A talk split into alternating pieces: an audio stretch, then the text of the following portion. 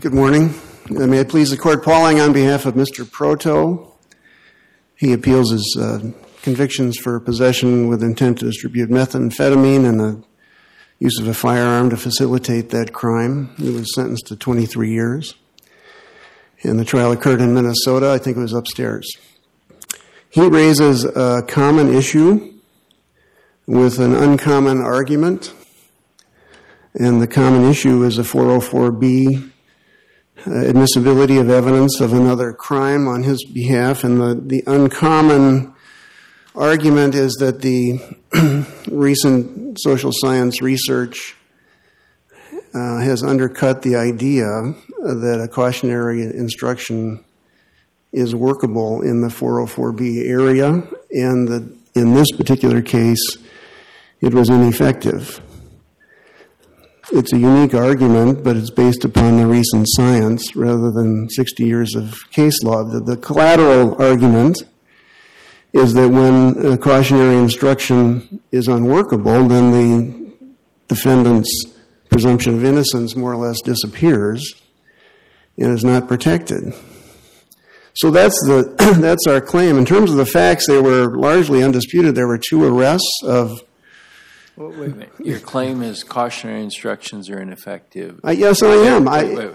And therefore... What though? Therefore, they're supposed to. Therefore, there was error. There's error always in 404B cases. Well, in this case in particular. Okay. But how would this case be different from others? Well, because in this case, they introduced a certified conviction, and the cautionary instruction asked the jurors to decide whether or not that was provable, whether they, by a preponderance of evidence, the conviction happened, which is an absurd instruction. Absolutely absurd, because then there's no jury in the world who would say a certified conviction isn't evidence of a other crime. So the first part of the instruction was it's a standard. Standard. I know. I'm trying to move the paradigm here. I really am, and I'm happy you gave me a chance to do this. Yeah. It's great to be here again, but well, you're saying it was so obvious the judge shouldn't have told the jury that they had to find it by a preponderance. He should have just let them go without that? Yeah, I mean, how could they make that decision? I mean, how could they not make that decision? I don't understand. I mean, I thought you were concerned that the part cautioning them not to use it as propensity evidence was ineffective. Well, that's my second piece. You got ahead of me. Okay, well, slow down, but I didn't see much to the first piece. Well, the second piece is that if it's obvious that he was convicted, then what's the harm of telling them they have to find that by preponderance? Well, it's an absurd finding. That's why you're asking them to do something that's absurd. That's the harm of it. I mean, you're asking them to follow an instruction that you're asking them to make a choice that they can't make.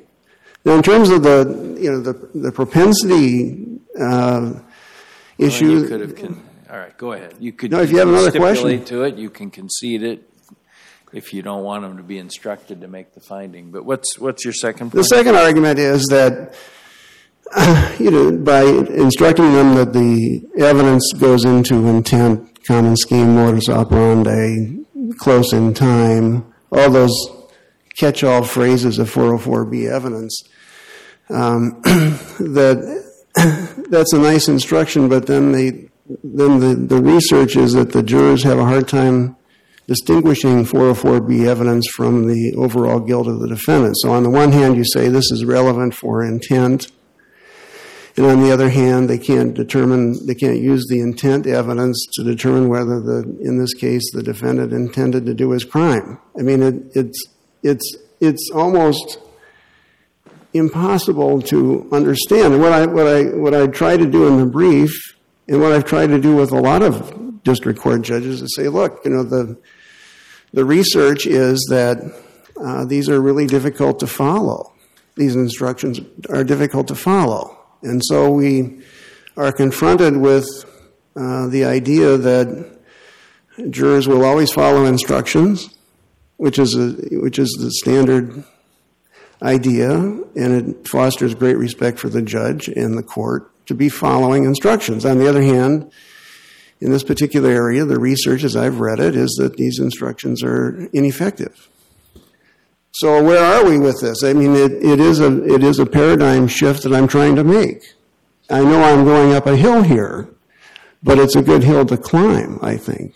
In this case, the 404B evidence was just devastating. Mr. Proto was arrested 5 years before the case. He's stopped in a car. There's a gun in the car.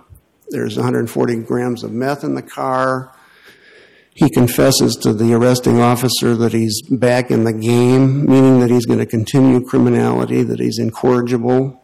I don't know how else you could interpret back in the game. And what's worse is that the police officer that testified to all this is now part of the fugitive task force arresting fugitives. And what's worse yet is that they introduced the conviction as a crime of violence in Minnesota with the notion that the felon possession was admitted to, but the meth wasn't. This research to which you're referring, I didn't see anything cited in your table of authorities. Did you have some studies in mind? I cited the major book here. The major book, okay. Yeah, that cites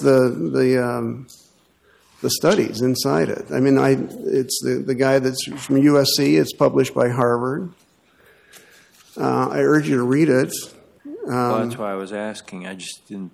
You mean the Dan Simon's treatise? Yeah. Okay. All right. It's a fabulous book. It also discusses a lot of the other psychology in law, and it tries to blend the social science research to the current day. And the point I'm trying to make is that I've raised this issue of the effectiveness. I've cited a scientific treatise, and the government has not refuted this. I mean, the brief, which is very well done by Mr. Dunn, my old friend, doesn't refute the science that I've cited here. Well, counsel, I certainly, speaking for myself, appreciate your candor to the court about the state of the law and particularly the state of the facts in this case. But as a panel on an intermediate court, what authority would this court have to vary from the existing precedent upholding the very type of ruling that you appeal? Well, you have authority on each case to determine prejudice. I mean, so how would you write the panel opinion? I'm glad you asked. Here's how I would write. I would say, here are the facts. Here's the 404B evidence. Those are the first three paragraphs. And I say counsel for Mr. Proto has asserted, based upon a learned treatise in the law published by Harvard, that jury instructions. I don't think Judge Collins. That wouldn't help you. I'm impressed. I think the professor's from USC, if that helps. But go ahead. Cited a learned treatise. I'd say, if I were writing this, I would love to write this too, by the way, but that's not my job. But he cites learned treatise that's accepted in the industry that jury instructions are difficult to follow on this ground. The government has not disputed that learned treatise. The court is concerned about the practice here of offering 404B evidence on the standard cliques of the world, and the evidence of prejudice is asserted and not rebutted. That's what I would do. And then I would cite that the 404B evidence tends to diminish the presumption of innocence, which is really important for a guy that's going to die in prison here. He's 45. He got 23 years. He's not going to make it likely. And that I would also say on harmless error, the paragraph on harmless error, which is always in these cases, I'd say the government has invited the error. They've asserted this is very important evidence for them. And the court does not enjoy the government's shifting positions. On the one hand, they tell the judge that the evidence is very important. We want it in. And then on the back end of all these appeals, these 404B evidence, they argue that it's harmless error. So on the one hand, it's really important evidence, and on the other hand, it's harmless. So it can't be harmless if it's important. And I would reverse the conviction. Unfortunately, I'm out of time, but I rest now. Do you have a question, Judge Loken? You haven't taken it, and there's nothing wrong with making novel and unique arguments, but of course they're typically not for a panel with as much law as there is. And I haven't heard you emphasize the prejudicial nature of the officer testifying. And of course, district courts have discretion to limit that. And you haven't talked about the typical 404B aspects. It seems to me all you put in your hypothetical opinion is stuff that we don't have the authority as a panel to hold, which is fine. I mean, it wouldn't be the first time that a lawyer has made an argument that in effect is for the en banc court, and sometimes prevailed. My comment on it. Well, to answer briefly, the evidence was devastating. I mean, the guy. It was prejudicial. I briefed it. But would you just do away with limiting instructions altogether because this treatise says that juries have trouble applying them? I think you should take a more nuanced approach going forward. I mean, I think the practice in the district courts of 404B could be shifted a little bit. What's the nuanced approach? I thought your instructions are ineffective, so I would say, why would they be used at all? I would say, if I were really shooting for the moon, I'd say think again about this rule of inclusivity, that the rule is an inclusive rather than an exclusive rule, because that just, all that does is encourage the court to let all this stuff in. And so when that is a national debate at the moment. That's really a problem. It's a huge problem on these cases because the people that end up going to trial are looking at huge amounts of time, can't settle the case, and there's always something in the background. So that's what I would, that's my wish list for you, Judge Collington. Okay. Well, you didn't, yeah, go Thank ahead. You. Thank you, Mr. Eng. Mr. Dunn.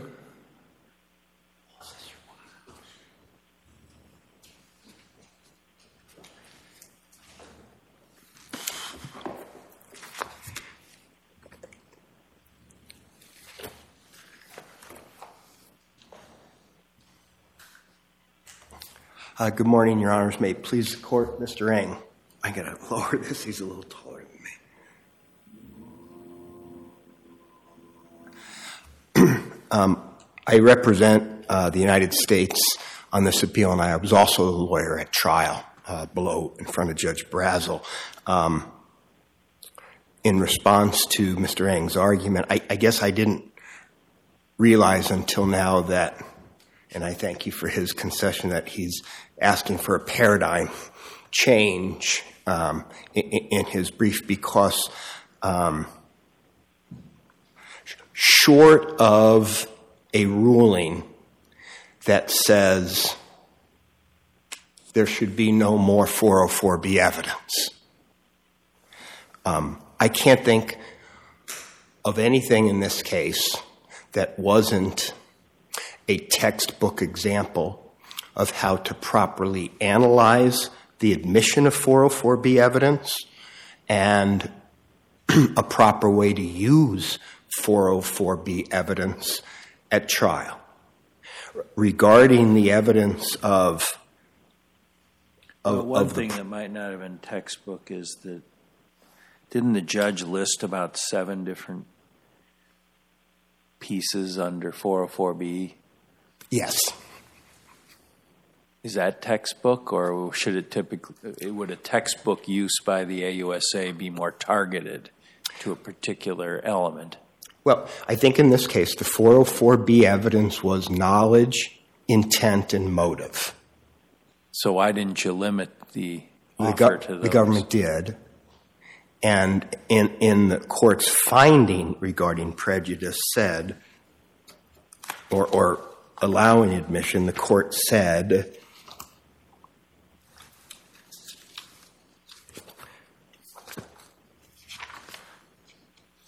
and this is in her order, it's at the docket at 79, the fact that the defendant has carried a firearm in the past in connection with his drug trafficking is directly at issue in this case.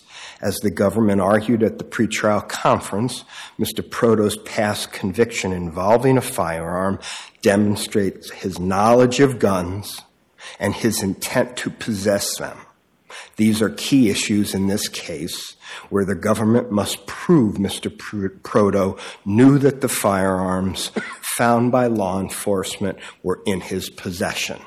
And those were the two, the knowledge and intent. There were two firearm counts. For the June incident, it was just felon in possession. And knowledge was relevant because the firearm was tucked between the center console and the driver's seat.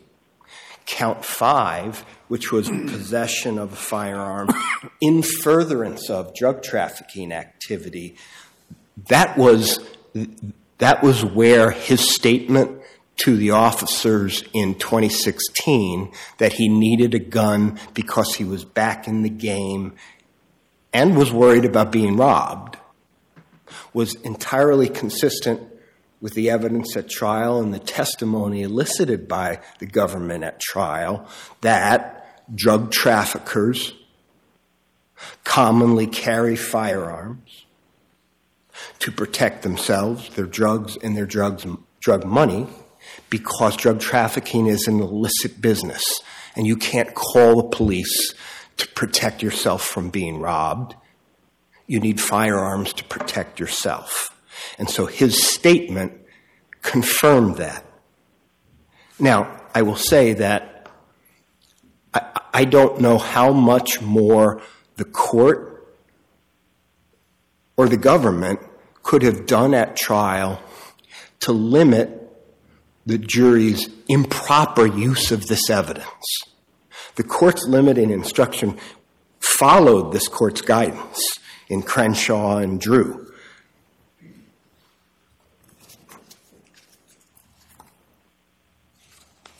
Why did accident or mistake get into the instruction if you were only arguing knowledge and intent?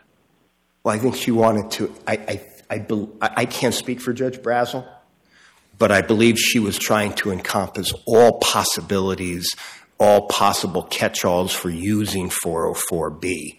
Well, I know, but that's one criticism that often comes up is that the government or the judge shouldn't list every possible catch-all, but should list the ones that are really at issue in the case. Yes. Well, the only other thing I will do, Your Honor, is point, in addition to the court's instruction, cautionary instruction, the only time the government mentioned this in its closing argument, it cautioned the jury not to use it for propensity. I argued.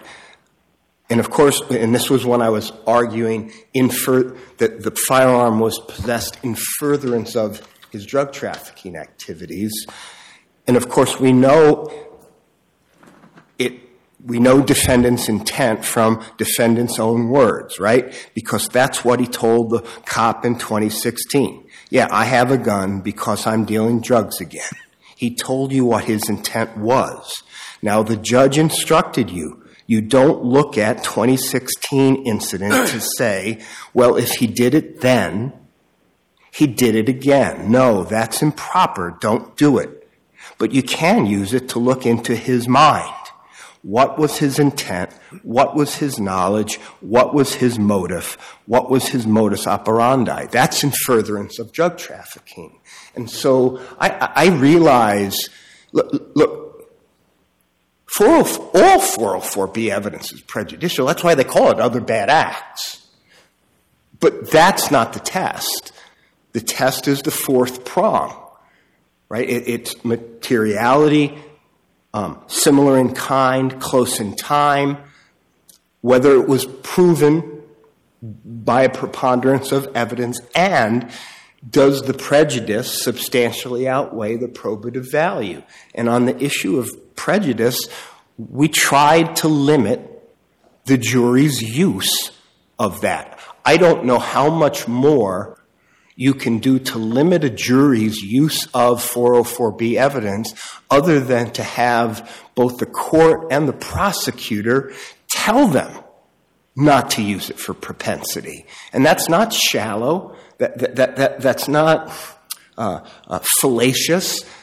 That was my intent. Didn't want them to use it improperly at trial. And how many prospective jurors who have not had a criminal law course do you suppose could answer the question, what does propensity mean? And how would they answer it? I don't know the answer to that, Judge. I think the way I have a lot of eyes glazed over. Well, except that I didn't use the terms propensity. What I used was, you can't say, well, if he did it then he did it again. That's common. That's kind of the plain English explanation of propensity. Yes, Your Honor. And that was done here. Yes. I don't think I have any other thing to say. Unless the court has any other questions, I will sit down. I don't see any. Thank you, Mr. Dunn.